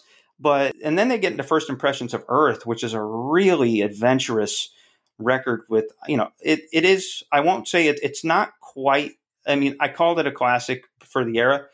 It drops off at the end and it gets a little wonky, but yeah, you've got "You Only Live Once," which again I think is one of the the great singles of of the 2000 of you know the last 20 years. Uh, but there's some other great stuff, like the first seven or eight songs. I think it's perfect, um, and it's just got this aesthetic. It's their most original record. I think that that was the record where they started to find their voice. And then, like Arturo said, then they got sober and got married, and then they quickly lost their voice. And they tried to get it back like three or four times. They released an album last year that was just awful, um, you know, just unbelievably awful. Uh, yeah and dis- and disappointingly awful. On that note, let us get to number one, which oh this will be this will be good. Um, so, uh, Art, uh, take a guess. I, will give you three guesses as to what this album is. Uh, let's see, Motley Crue. No, but but but actually, not a bad not not a bad uh, uh, one for this canon. Too Fast for Love's a good record. So give it give it a second one. A second. Let's see. Um, let me think. Let me think. Okay, Ratt. Yeah. Okay. So we're a little off base there. Uh, even though like Milton Berle was in their video, which is wonderful. But anyway, uh, and so give me another guess. I got one more. Okay. Uh, Poison.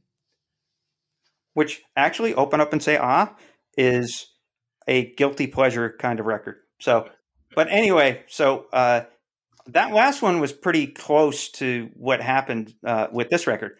This is Guns N' Roses' "Appetite for Destruction," oh, which yeah.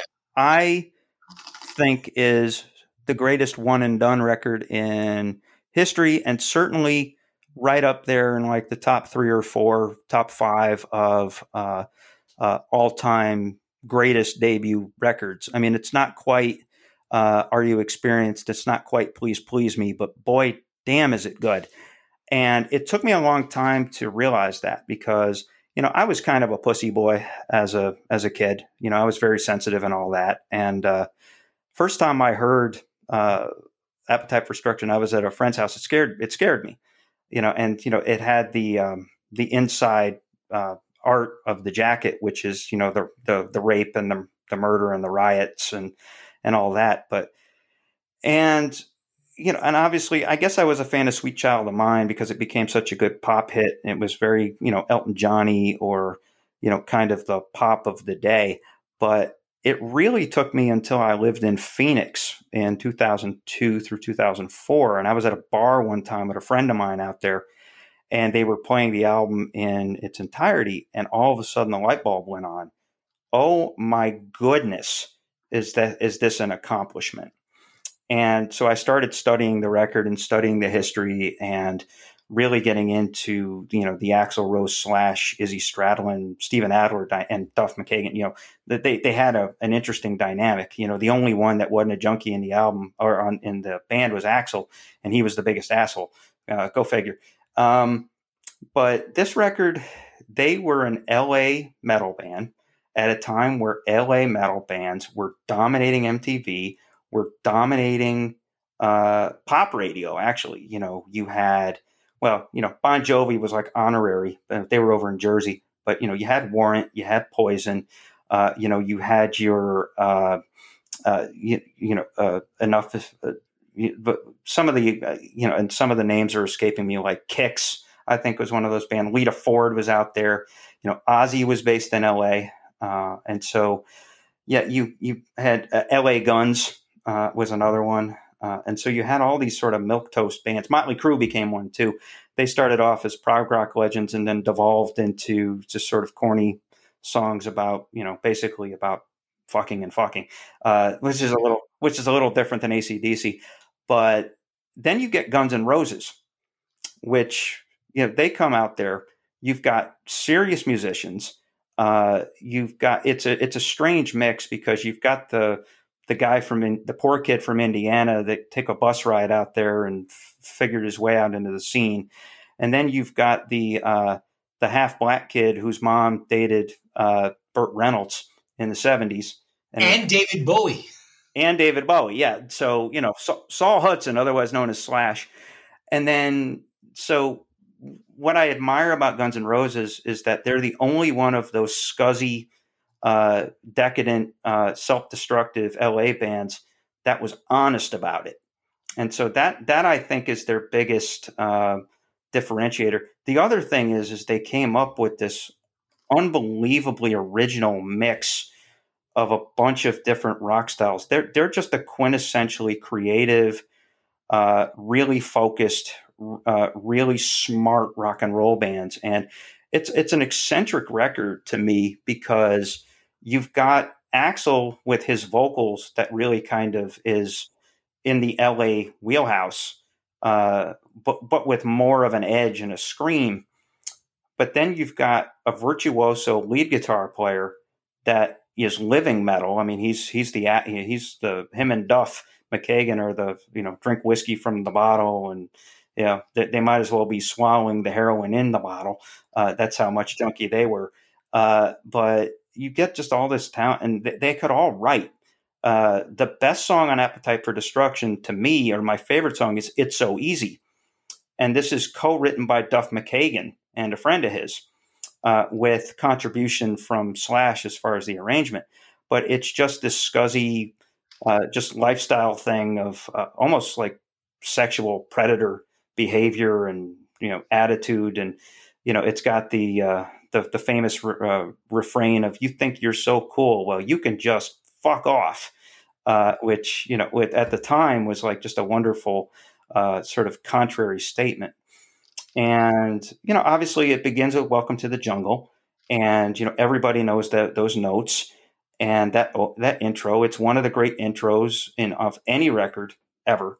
Uh, because it really does introduce you to the musicianship of this band and the edge of this band. And then you get into the lyrics, which, you know, again, are that sort of uh, uh, introduction of it's almost like a, an origin story song uh, for them but there's just a lot of different styles. You know, you get the really pretty uh, pop song in uh, "Sweet Child of Mine." You get the stadium rocker, like the stadium anthem, sing along and bop along with "Paradise City," which has one of the great solos in the history of metal. Uh, just ridiculous how well uh, uh, Slash could actually play. For as much of an icon as he is, he's actually pretty brilliant uh, as as a musician, songwriter, and guitarist. Uh, and then you know you've got Steven Adler, who you know because you know Adler's most famous for being the guy who was so hooked on cocaine he had a stroke. Uh, you know, uh, and so he, he, he literally fucked himself up physically uh, and couldn't play the drums anymore. Uh, but you know, there's so there's this strong rhythm backbeat. There's a chugga There's some Rolling Stones in there. There's some punk in there. There's a lot of LA metal, and then you just get this sort of original uh, uh, mystery and almost like a mysticism in some of Slash's playing and some of the uh, vocal tricks uh, in there. And then you also have to give it up for any album where there's a feud over a girl between Axl and his drummer. And so in the uh, in the the solo and bridge part, there's actual footage, audio footage of Axl sleeping with the girl that they were competing in in the sound booth with actual recorded orgasmic moans as a way to screw with Steven Adler. Uh, so uh, that's one of the more famous uh, legends of 80s uh, LA metal. So uh, a perfect record. Uh, so to kind of fit our format, so then like Axl got a big head after this, and he wanted to do these Use Your Illusion records in '91, which is this double record, and it's supposed to be their magnum opus. And you know, uh, no, it you know it's it's more like a 45 Magnum to the head um, in terms of their career. It just the most famous stuff is the most indulgent, even though there's a couple of there's a few really great songs on it, but it just was you know M- MTV ate it up right before Nirvana came along. We'll be talking about that dynamic soon, but it's just worth mentioning that uh, Guns N' Roses is kind of the bridge from Warrant and Poison to Nirvana that they set them up with the scuzziness and the honesty. Uh, and so, you know, it's it's one of these things where Axl was such a became such a uh, pretentious, unsufferable asshole that people forget that this is one of the most honest hard rock, rock records I think uh, ever made, and deserves its status. And then obviously you know, uh, he was so insufferable. Everybody in the band quit, and like ten years later, he's working with uh, Tommy Stinson and Robin Finck, of all people. So, go figure. Uh, So anyway, Arturo, what's your take on Appetite? Yeah, I mean, well, on Guns N' Roses and, and their status as a one and doneer. I mean, the Use Your Illusion albums. If you take, I mean, okay, let me start off by saying I used to hate Guns N' Roses when I was, you know, you know when I was younger, because I was a big Nirvana fan. Of course, Kurt Cobain hated Guns N' Roses, so therefore I must must hate Guns N' Roses. But over the time, I I, I, I started to realize, yeah, Appetite's a great album. It's one of the great rock and roll records of all time, hands down. And um, they had a little thing called an EP called Lies that exposed Axl Rose's small mindedness in some in some ways. Um, that song "One in a Million, which technically, as he's defended it, it's it's it's an in character song. He's he's writing the lyrics in character but just the, the, the homophobic and the racist and the and, uh, lyrics and the content of that is delivered with such venom that is hard not to believe that Axl really meant it. Like I, I don't give Axl credit for being Randy Newman. Okay, he's not that kind of songwriter. Okay, I'm sorry. You know, he's not that smart. Let's put it that way. And it, a, a bit of his own maybe at the time, maybe not now, maybe he's changed in his older age, but at the time, his homophobia and racism leaked a bit. It did in the appetite. It did very much so in the GNR Lies, and by the and, and by the time the GNR Lies EP, and by the time of Use Your Illusion, it just, he just like you said, he became a big-headed, insufferable dick, and his ego just took over the band and. Use use your illusion. The, both use your illusion albums have a lot of haters out there um, it sold shitload of copies back then. They were really popular, but like as the years have gone on, they haven't been that popular. I happen to think you get the best songs, the, get the best uh, four or five songs on Use Your Illusion one, get the best four or five songs on Use Your Illusion two, get put them together, you get a really good Use Your Illusion record. But no, they didn't do that.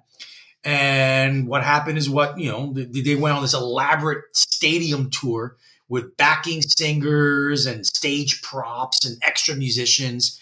And it cost more money to put on the show than they actually made from ticket sales, which were substantial, which tells you how much money they poured into that initial stadium show. For the second and third legs of the Use Your Illusion tours, they scaled it back and had to go, you know, really minimal just with the original band, just so they can make a profit from the tour.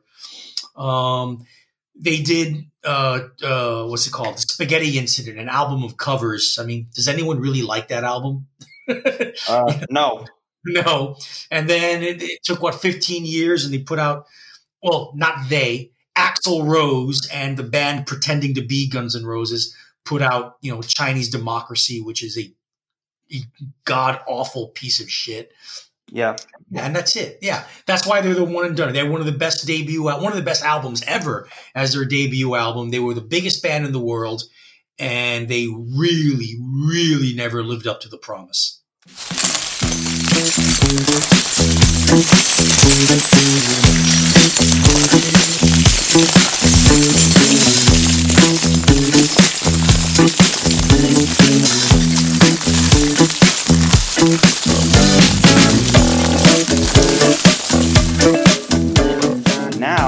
Time to explore the vault as we do in every episode. Uh, we start our episodes with new albums, and then now we kind of show off and dig into our crates and introduce you to an old album that either is uh, close to our hearts. Well, in my case, that's going to be the case this week, or is an interesting nugget that you should check out for further study and for further rock nerdom. Uh, so, Arturo, what are you uh, taking out of the vault this week? Well, you can file this one under another band I would not have discovered if it were not for Kurt Cobain. this band is Flipper. And they were an underground punk, kind of punk, indie alternative band that Kurt Cobain had. Uh, this album that we're going to talk about it was on it was on his list of fifty his fifty favorite albums of all time.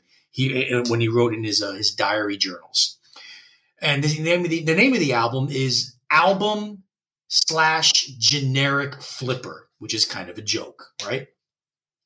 Released in 1982, this album marks essentially the invention of sludge punk, which is basically raw, nasty punk rock slowed down to a Black Sabbath esque trawl and heavily distorted bass way, way up in the mix.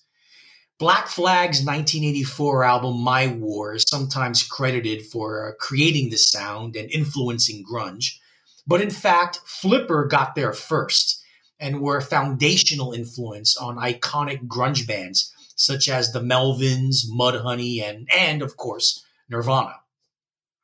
Originating in the San Francisco punk scene that also spawned bands such as Crime and the Dead Kennedys, they released their first single and B side, Canal, followed by Ha Ha Ha in 1980.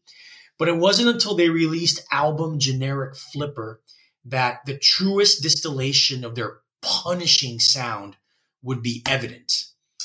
Uh, in addition to the addictively repetitive, churning, monolithic sludge riffs, uh, Flipper, it was Flipper's lyrics that are and were endearingly crass and apathetic.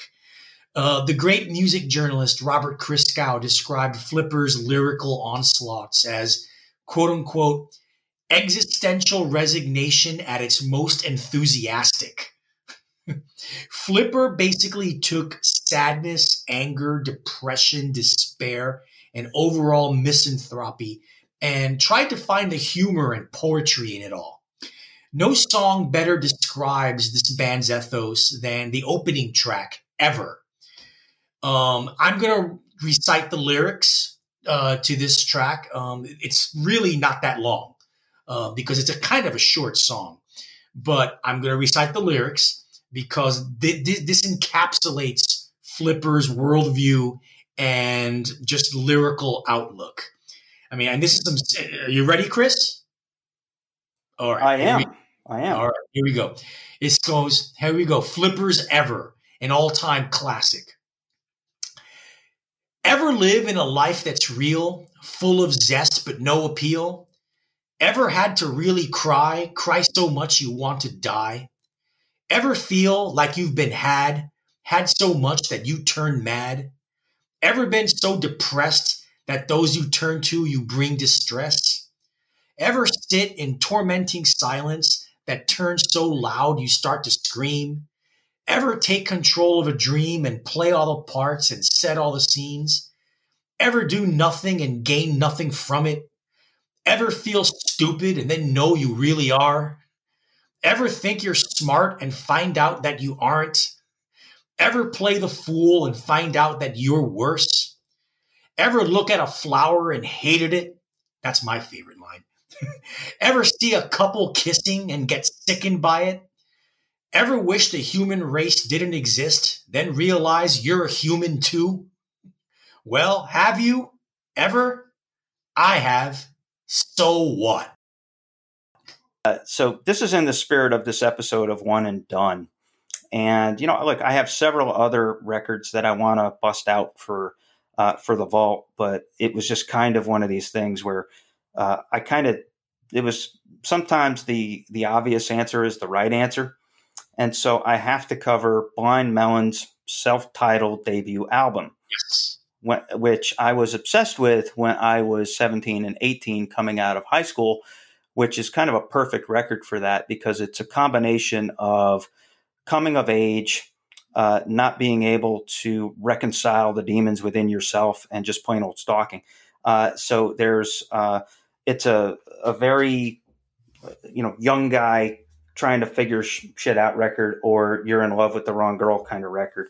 Um, which resonated with me at the time. Now, I made the ridiculous statement one time to Arturo that it was the number one CD that I owned, which, to be fair, at the time was probably true. Uh, although, yeah, I mean, my first two CDs ever were Hotel California and the White Album, which, you know, objectively in my old age, yeah, those are better records. But this is a, a, a really, uh, they're, they're a tragic story. And obviously, most people know of this record from No Rain, which is just, even now, 28 years later, is still ubiquitous. Uh, you know, it's still played on the alternative stations, the classic rock stations, the modern rock stations, the pop stations, uh, the bars, the commercials. Uh, you know, the B girl is still, you know, getting like autograph signing gigs or whatever. Uh, so everybody knows that song, but it is, uh, I think, purposely on there as a single because nothing else on it sounds like it. It's more, it's interesting because four of the guys were from Mississippi and Shannon Hoon, who is the singer iconoclast, um, you know, lead, you know, classic lead singer type of dude, is from Indiana. Was uh, buddies with uh, William Bailey, otherwise known as Axl Rose, growing up. Uh, so it's really kind of a it's a jammy record, but a really good jammy record. It's it's very structured pop. It's very uh, again, there's an introspection going on. There's the, the, the song "Change," which is just an incredible uh, bluesy soul uh, pop song. I mean, I hate that term, but it, it really fits uh, that song. There's tones of home. There's dear old dad. Uh, you know, there's a bunch of other stuff. Um, you know, Holy Man. Lot, lots of great stuff on this record. But the the secret weapon for them was Rogers Nelson, who should have been a guitar hero and should be like a major guitar hero, whether in the jam scene or just uh, or just in general, like mainstream. Uh, just an incredibly melodic uh, lead player that he kind of doubled. I mean, they had rhythm guitars, but he he was one of those players that could like almost like an Eddie Van Halen. I know that sounds kind of ridiculous, but I'll make the comparison. Who could do the lead guitar lines so well that they might as well have been the rhythm parts too because they were really the hooks they're really the hooks and the riffs of the song songs especially in, in tones of home i think is the is the best example of that. Well even no rain he does it too. But so again it's like a southern fried uh, hippie kind of record with like a real heart and a uh, and a, a darkness under the sheen that again speaks to you know troubled young men, which I was. Uh, you know, I always tell people that from the ages of 16 and 24, I look back on it that uh, I was legitimately crazy during those periods, during that period. Uh, and it, you know, look, you know, the, the wonders of psychopharmacology since then uh, have uh, helped me uh, sort of restore some balance. But at that point, for imbalanced young guys in their 20s, it's like a it's like an anthem. it's like an anthemic record. Uh, so I mean that's really subjective, but it's worth checking out and revisiting because I think in this COVID era, with all the isolation and all the loneliness and all the uncertainty, I think it would resonate uh, with a lot of people. Uh, you know, Kid A has made a comeback because of that, but I think Blind Melon would be right. So that's Blind Melon, and we've come to the end of another uh, uh, journey of the Curmudgeon Rock Report. This is episode nine, and so we're going to get to a, a I guess, which is in the podcast world quite a landmark. We're going to get to episode ten. Uh, a lot of starter podcasts don't get there, so we are going to get to episode ten, and it will have taken us only four months to get there, uh, which is a pretty nice accomplishment. Uh, next episode, just to give you a hint, um, we touched on it a little bit, but there was this one band from this one town that became famous in late 1991 that changed everything for well for the betterment of music as a whole but for the detriment of at least 10 artists that who saw their careers crash into the sea yeah. or or become just you know uh, high concept jokes all because of this one band becoming rich and famous. And we'll, we'll get into that in the next episode. And that's all we'll say. Curmudgeon Rock Report will keep on rocking if you do. Catch us where you catch all the podcasts. We know you love rock and roll as much as we do. Support us with donations at patreon.com slash curmudgeonrock. Find show notes and more on our Medium site Join us next time as rock nerds smack you with knowledge. Stay rude, stay crude, stay sophisticated. Thank you for listening.